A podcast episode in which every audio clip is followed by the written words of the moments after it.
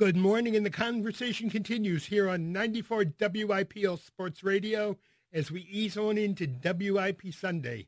It's going up to the 50s today, so it should be a decent day, and certainly a great day for the Birds as they conquer the Vikings in just a while in Lincoln Financial Field. My guest this morning, first up for WIP Sunday, is a gentleman named Ptolemy Tompkins. He's author, one of the authors of a new book, Proof of God, the shocking true answer to the world's most important questions. Ptolemy Tompkins, God, and I hope he's there at Lincoln Field later tonight here on 94 WIP in just a bit. The WIP time 701. We're back, and my guest this morning here on Conversation, Ptolemy Tompkins, author of the new book, Proof of God, the shocking true answer to the world's most important question. Good morning, Ptolemy Tompkins. Morning. Thanks for having me. My pleasure. All right, let's cut right to the chase. What proof is there that God exists? I like it. I like cutting right to the chase. Um, well, there's a lot of proof, but we have to get something out of the way first in order for us to see that proof. And what we need to get out of the way is the way we experience reality. Now, if you're like me, you're looking around, you see a bunch of physical stuff, right? Um, maybe a cup of coffee in front of you, stuff like that. Objects, right? Real things. Um, if you were to, hope it's not going to happen, but if you were to die later today, that cup of coffee, or at least the cup, would still be around. the material world is solid and stable, but that inside person, that, that you that you are and the me that I am that's having thoughts and, you know, doing this interview together, that's kind of not so real. Our thoughts, our emotions, that's kind of the world we live in. And in order to show how God does in fact exist and we live in a universe that is full of the evidence of his presence everywhere, the first thing we need to do is try, at least for a minute, to get rid of this idea that our personal selves are transient, they're going to go away, and the material world will stay on because science has now demonstrated there is absolutely no such thing as the material world. It's all just a mass of energy. It looks solid. It feels solid. If you bang your head against the wall, um, the wall feels solid. Uh, the headache you get, that feels real. So we're convinced of the solidity of the solid world, but it ain't there. Um, what is there is something else. But if we could just sort of switch that thinking for a second, we can start to look at the universe as a place where, in fact, that funny little thing inside that you feel as yourself and I feel as me, that's the thing that really lasts. That's the thing that's real. That's why I wrote this book with uh, Bernard Haisch, the astrophysicist, because I had a sense that this was true, but I wanted to talk to somebody who really had credentials, and Bernie has credentials. He's been an astrophysicist for decades. He's worked at, a, at the world's top institutions. And what he demonstrated to me in Proof of God is that our universe is not some random event, but took an incredible amount of calculation to produce. The fact that you and I are talking together is a miracle beyond the wildest of miracles.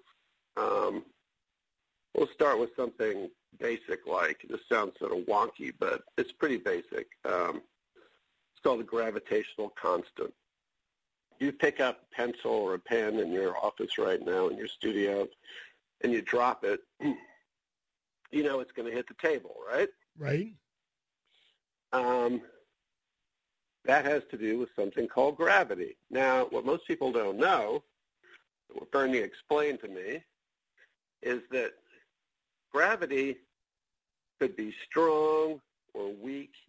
It's kind of like setting your radio dial. It could be set anywhere, absolutely anywhere, but it is set very precisely so that that pencil hits the ground at exactly the speed it does.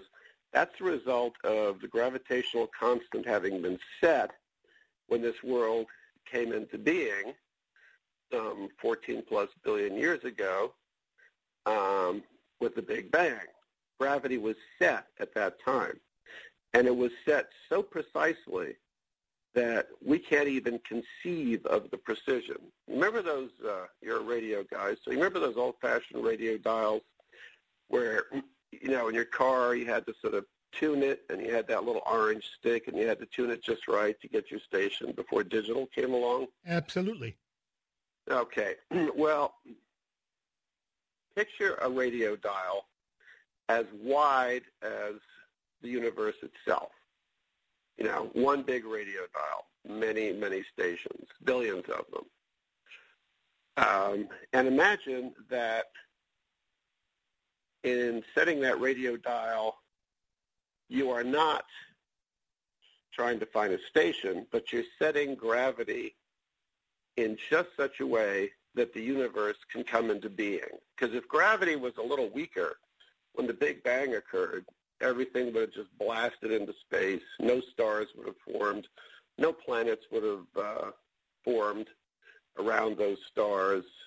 No complex uh, molecules would have been created. Nothing. It would all just blasted out and been a big mush.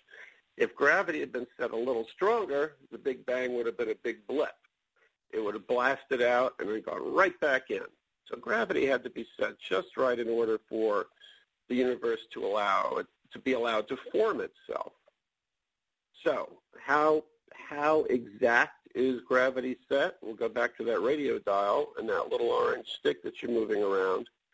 If it and we're talking about a radio dial as wide as the universe. If that dial had been set just one millimeter to the left or one millimeter to the right, we wouldn't have the universe that we do. Now that might sound a little abstract, but if you, I, I find it fascinating. If you think on it for a second, you think, what are the odds that that happens? That that is it just random?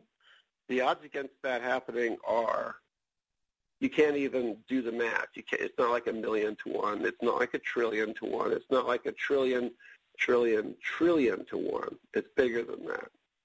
So that's just one example of many of how impossibly fine-tuned the universe was to produce a planet like ours that revolves around a sun like ours uh, at just the point where we are in the galaxy. These examples go on and on and on. And if we were talking about any other subject, scientists would say, well, you know, that's proof. But because we're talking about proof of God, um, science doesn't want to go there because we're not science. Um, science is a pure pursuit. It's open to anything. But materialistic science, the science that believes that that coffee cup you got in front of you is real and that the thoughts in your head really aren't, they, they don't want to, they can't think about a universe that has that much precision to it. I'll give you one more example. The first cell that formed long ago. You know, we all had uh, science class. You know, um, the first um, the first living cell formed in the ocean millions of years ago, and it was a very primitive cell. Nothing compared to, to millions upon millions of cells you and I have in our bodies right now. You know, the cells in our eyes and our livers, all these specialized cells, nothing like that. It was just, you know, cell 1.0, simple as cell. Well, that cell was already more complex in its structure than the most complex, than the most powerful computers we have today. Well, that's funny. It just fell together like that on a planet that just happened to be circling the sun at just the right distance, at just the right point, just the right spot in our galaxy where there aren't too many other planets to crash into it. Um, it's strange. So um, one famous scientist, I forget his name, but he said if, if you look at the numbers, um, it's clear that the universe was rigged. The numbers were rigged so that we would come into being. There's no other way to see it.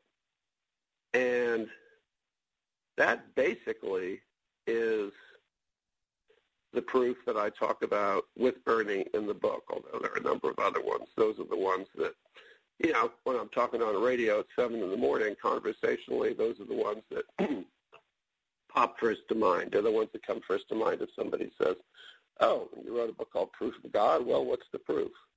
Well, there it is. And it's just sitting there in front of us that people don't know about it. And they don't know about it because many scientists are so uncomfortable with it, are so uncomfortable with living in this world that has the precision of a Rolex watch, you know, times a million. Um, they're so freaked out by living in this preposterously meaningful, preposterously well-constructed universe where we didn't arise by accident. Somebody sort of set the wheels, something, some very clever somebody set the wheels just right so that we would appear. And if we were talking about anything else, that would be proof enough. But because we're talking about God, people don't like it. Does That make any sense? Yes, I think so. But then I have to take it a step further. Please, if, if please. there is a God, what about this split between the concept of an angry, vengeful God and a sweet, loving God? I mean, yeah. so much happens in the world that you got to wonder what God's been thinking. Well, that raises a number of uh, thorny theological questions rather than scientific ones. But I think the basic question is, if God is so good, how come we live in a world where all the stuff is going wrong? And that's basically the most complex and unanswerable question there is. Except for if now we're now we're turning we're not talking about science now we're turning we're talking about theology but you know, one of the basic Christian ideas, and um, you know, it's there in Judaism too, which Christianity rose out of, is that uh, humankind was given a particularly special gift, and that gift was called free will. You know, we're set down here. We can do what we like. You know, you can, um, you know, we've uh, in recent years uh, this is an ugly example to take, but um, I think it's germane to the discussion. Um, look at all the terrible uh, mass shootings we've seen in recent years. Those are the result of the free will of the individuals who committed those atrocities. Um, each of us, if we want, can get up and do something absolutely horrible today. We can go out and shoot somebody if we want. Um, it's up to us to not want to do that. And so that was built into us human beings from the beginning. It's uh, one of the great gifts given to us. Um, you know, many primitive organisms they don't they don't think about what they're going to do. They just do it. You know, most animals they're programmed to. Uh, you know, they've got instinct to tell them what to do us human beings, we sit around we can come up with any all kind of crazy thought we want, and well, there's jail to think about, but you know, basically we can do what we want, and that creates a situation of tremendous danger and peril. You know, we're stuck down here with each other, and everybody can do what they want, and you know, you see the evidence of that every day in the world, and it's a mess, but it's our mess. We created it. Um, because we had the choice to. So it's kind of up to us to fix that. When God set the, the wheels rolling, he, and again, we're talking theology here. I really want to emphasize we're not talking about science. Um, and when I say he, you can think about, you know, I'm a Christian, but you can think about God however you want. But when that um, supreme intelligence we call God created us, he allowed us to think what we wanted and to do what we wanted. So that's why we find ourselves in the uh, peck of trouble we're in today. Absolutely. And you're listening to WIP Sunday. My name's Peter Solomon.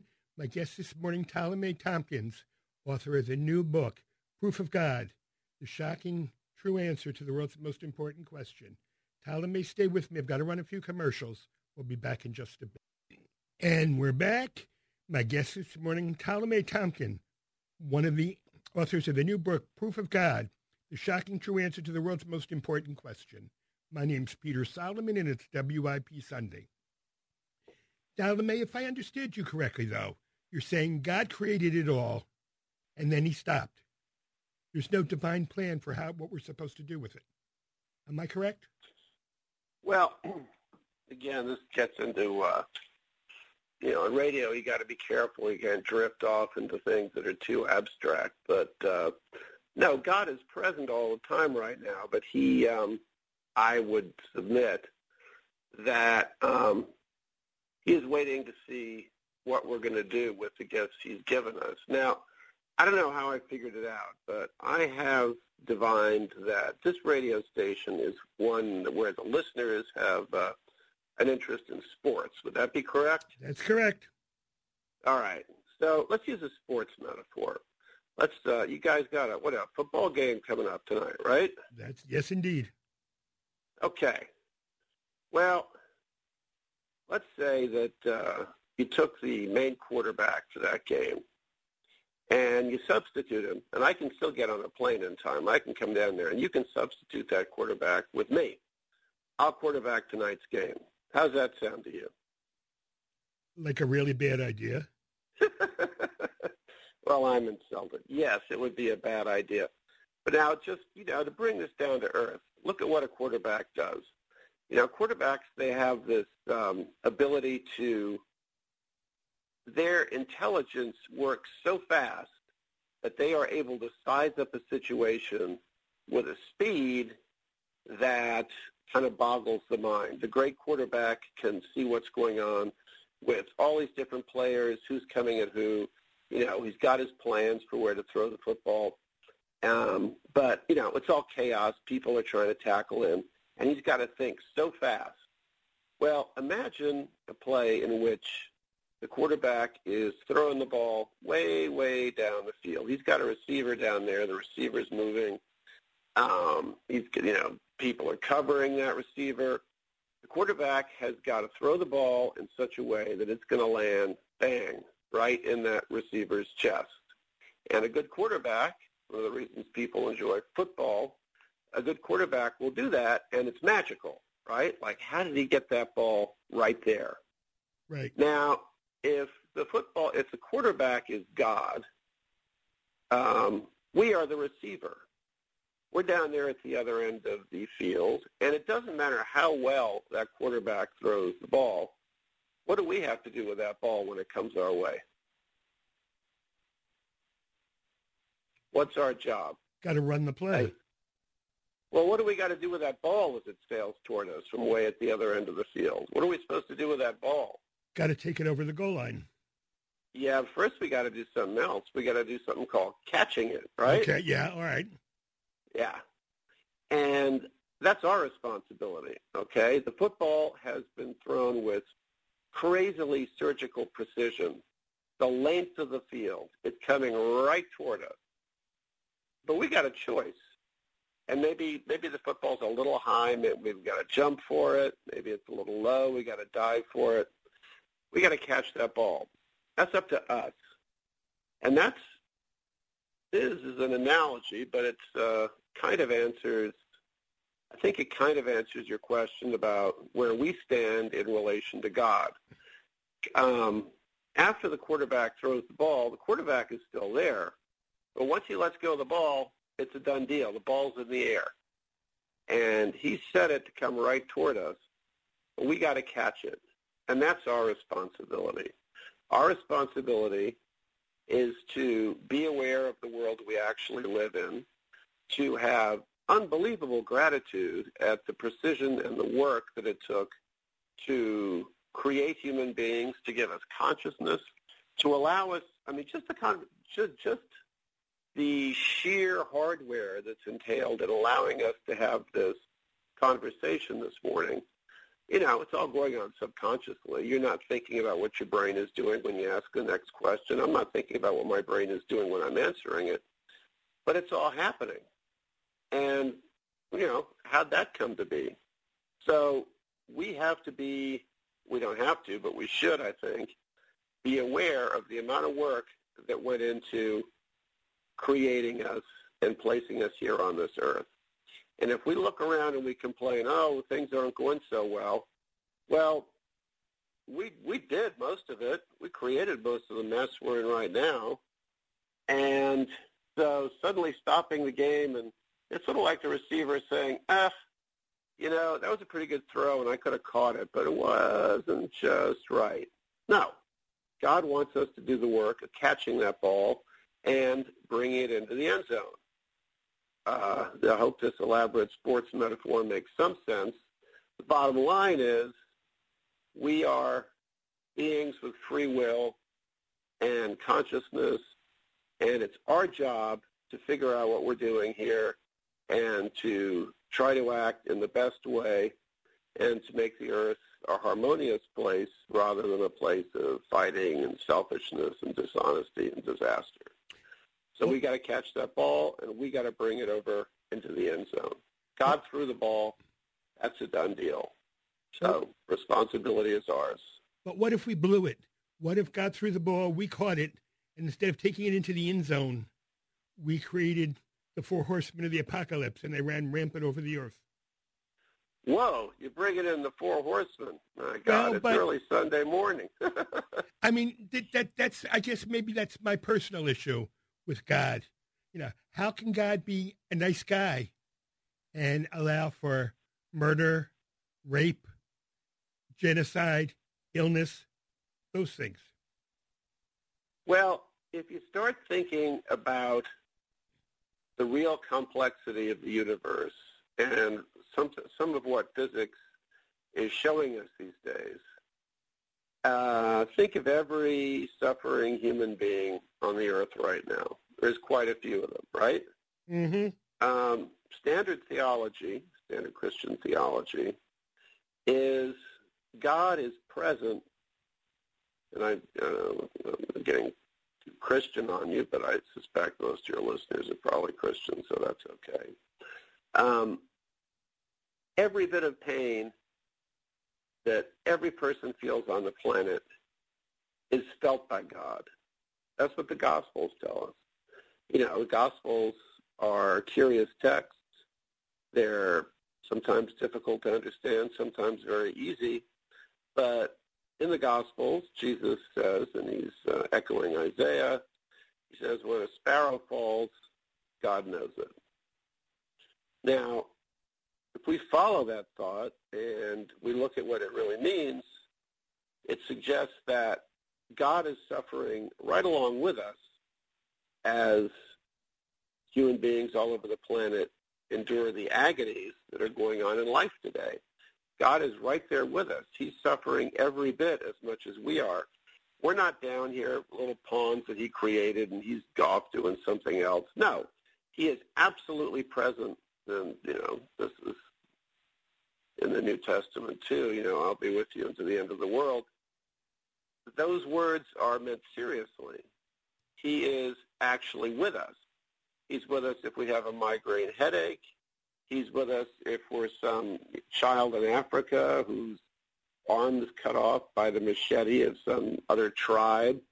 Um, from the most minor pain to the most unbelievable agony, God is present for every bit of it. Now you say, well, how could that possibly be? Well, that's where Bernie was such a help. Um, Bernie, the astrophysicist, my co-author, it's where he was such a help. He showed me how, if we look at the world, what we're learning about how what computers can do, and how much information they can process, and how much a computer can be sort of cognizant of as it's running a program. God can easily be present with you, with me, with a chipmunk in a tree, everywhere. Um, it's absolutely possible for God to do that because, well, you know, he created the universe. He can do a lot of stuff. So short answer, that was a mighty long one, but short answer is we're not suffering by ourselves and God's off doing something else. He is right there with us, suffering with us. And again, this isn't science. This is me getting sort of Sunday morning preachery, but I guess that's okay because it's Sunday morning. All right. Unfortunately, um, Ptolemy Tompkin, author of one of the authors of Proof of God, the shocking truth, tr- the shocking true answers to the world's most important question. We're out of time. So thank you, sir. Thank you. My pleasure. And it's WIP Sunday, the WIP time, 733. We'll be back after these messages. And we're back. It's WIP Sunday. My name's Peter Solomon, and I'm pleased to welcome my final guest of the morning, author Marc Demetriou. His new book, Lessons from My Grandfather, Wisdom for Success in Business and in Life. Good morning, Marc Demetriou. Good morning. How are you? I'm fine. Mark, everybody ought to listen to their grandfather, but what did your grandfather tell you in particular? Well, you know, it was really all-encompassing as an individual who he was. Just an amazing, amazing guy. You know, leaving home at 16 with nothing and have dreams of, you know, being something in life and being able to send money back to his family and all that good stuff, which he did, you know, did it well. Just so many lessons he taught me just because of who he was and how he lived his life. I mean, some of these lessons, which are really just, you know, impactful, you know, attitude is everything. You know, think about how important that is in life. You know, attitude plays into everything you do. You know, from the minute you wake up to the minute you go to bed you know, things have just, you know, remain humble always, you know, be joyful, be thankful for what you have. You know, everybody you, you meet could teach you something. So he's always just a student of life, just to learn, but also to be good and give back to others. You know, look for what others don't see, you know, be awake to the suffering of others. Like he was really a, just a good, wholesome person and got ahead in life because who he was, purely because of who he was. You know, ju- uh, you know, not even a junior high school degree from high school. He didn't even graduate, but it, it had knowledge from life and from people and learned from the best around him and absorbed it all. So just, just a wonderful mentor in so many ways. How did his lessons, though, serve you in your career?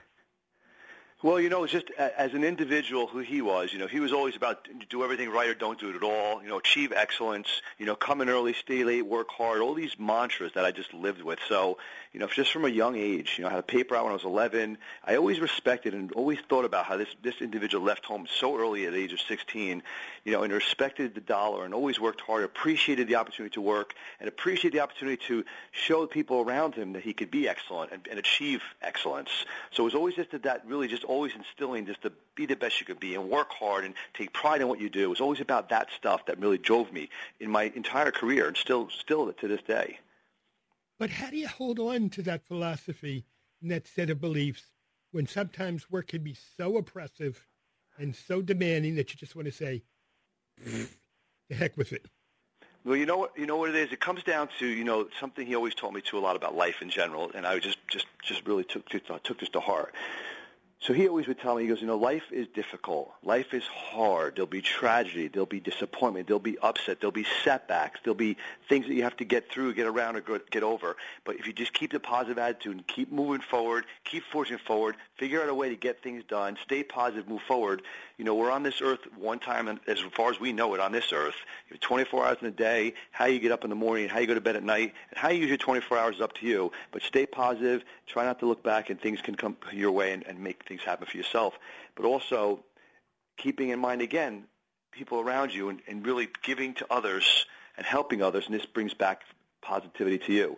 So really is that just constant mantra of this life is tough. Things will happen all around you, and it's difficult. And if it, if you let life knock you down, you'll stay down. But you just got to have the will to keep going forward. And here, I always thought of this individual again, leaving home so early, at just a young age, by himself with nothing, and coming to America in 1929, three weeks after the stock market crashed, in the in the middle of the worst depression we ever saw in our lives, and lived in an apartment with six other guys, and slept on the bed one night a week for years, and polished shoes, and was a busboy, and worked his way up. Like that, that drives me me. You know, that, I say I got a roof over my head and a meal on the table. That's a great start to my day. You know, so I just having that vision of him constantly in my head, and you know, just really trying to make him proud, as well as my parents, who were great mentors too.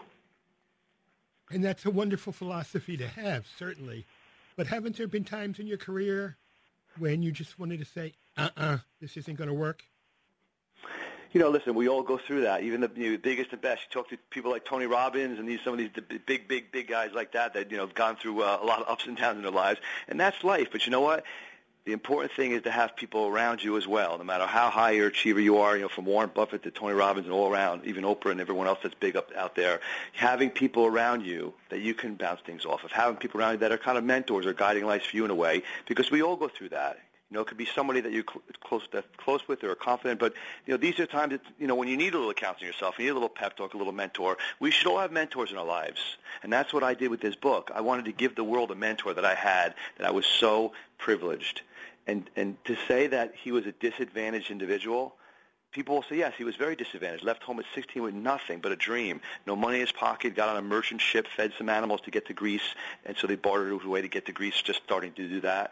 But he wasn't disadvantaged because he had the drive and passion and the will in his head to succeed in life. So he was an advantaged individual. And with that drive and passion and dream, you're advantaged and you keep moving forward. So back to your question, we all go through, through things in life. It's, and life is hard, but it's, you know, to keep an attitude, to keep forging forward and want better and want more and want to help yourself. Success is different for everybody. It could be fame, fortune, money, or just having a good quality life as a family man and having a nice, modest home, enjoying your life. So that's a whole other picture. Did you ever ask him though why he left home, why he did it?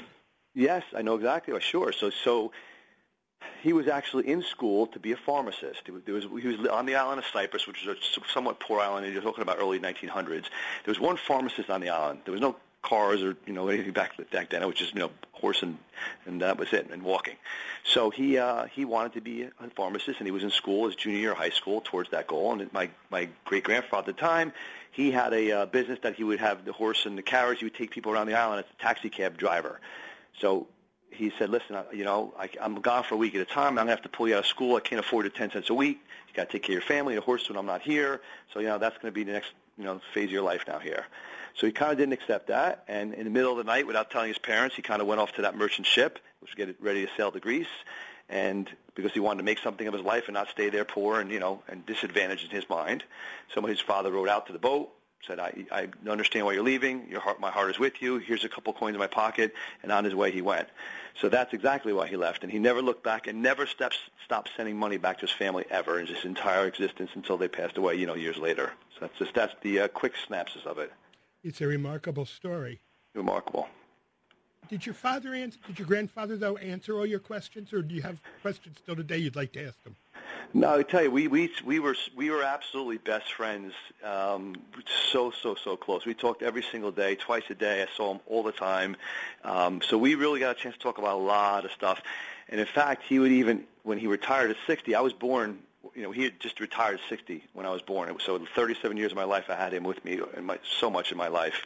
And even when he was in Florida for six months of the year or four months out of the year, he would actually clip uh, articles from papers about life, about finance, about money, about anything investing. He would clip articles out every day, and every day I'd get stuff in the mail from him. You know, and, and so we not only did we talk a lot, he just constantly having his thoughts. And you know, it's funny. He wasn't doing it to be a mentor. He thought of me as a son he never had. He had two daughters, my mom and my aunt, and he just constantly was doing this for me. This, this positivity, without even realizing it. And years and years later, and even after he passed, I said, you know what? This man was a mentor to me in such a way, so so so profound that what he did without even knowing he was doing it is just so impactful. And that's what drove me to want to write the book. It wasn't about I had to write the book, but I had to write the book. I didn't have to. I had to too as well because I wanted to share this mentor with the world, to give people a mentor like I had because I am very advantaged to have had him in my life. So I wrote this book for all ages, 16 to 100, anywhere in between. They can learn at a younger age, 16 to 40, how to be successful, how to be good in life and how to do all the right things to get ahead.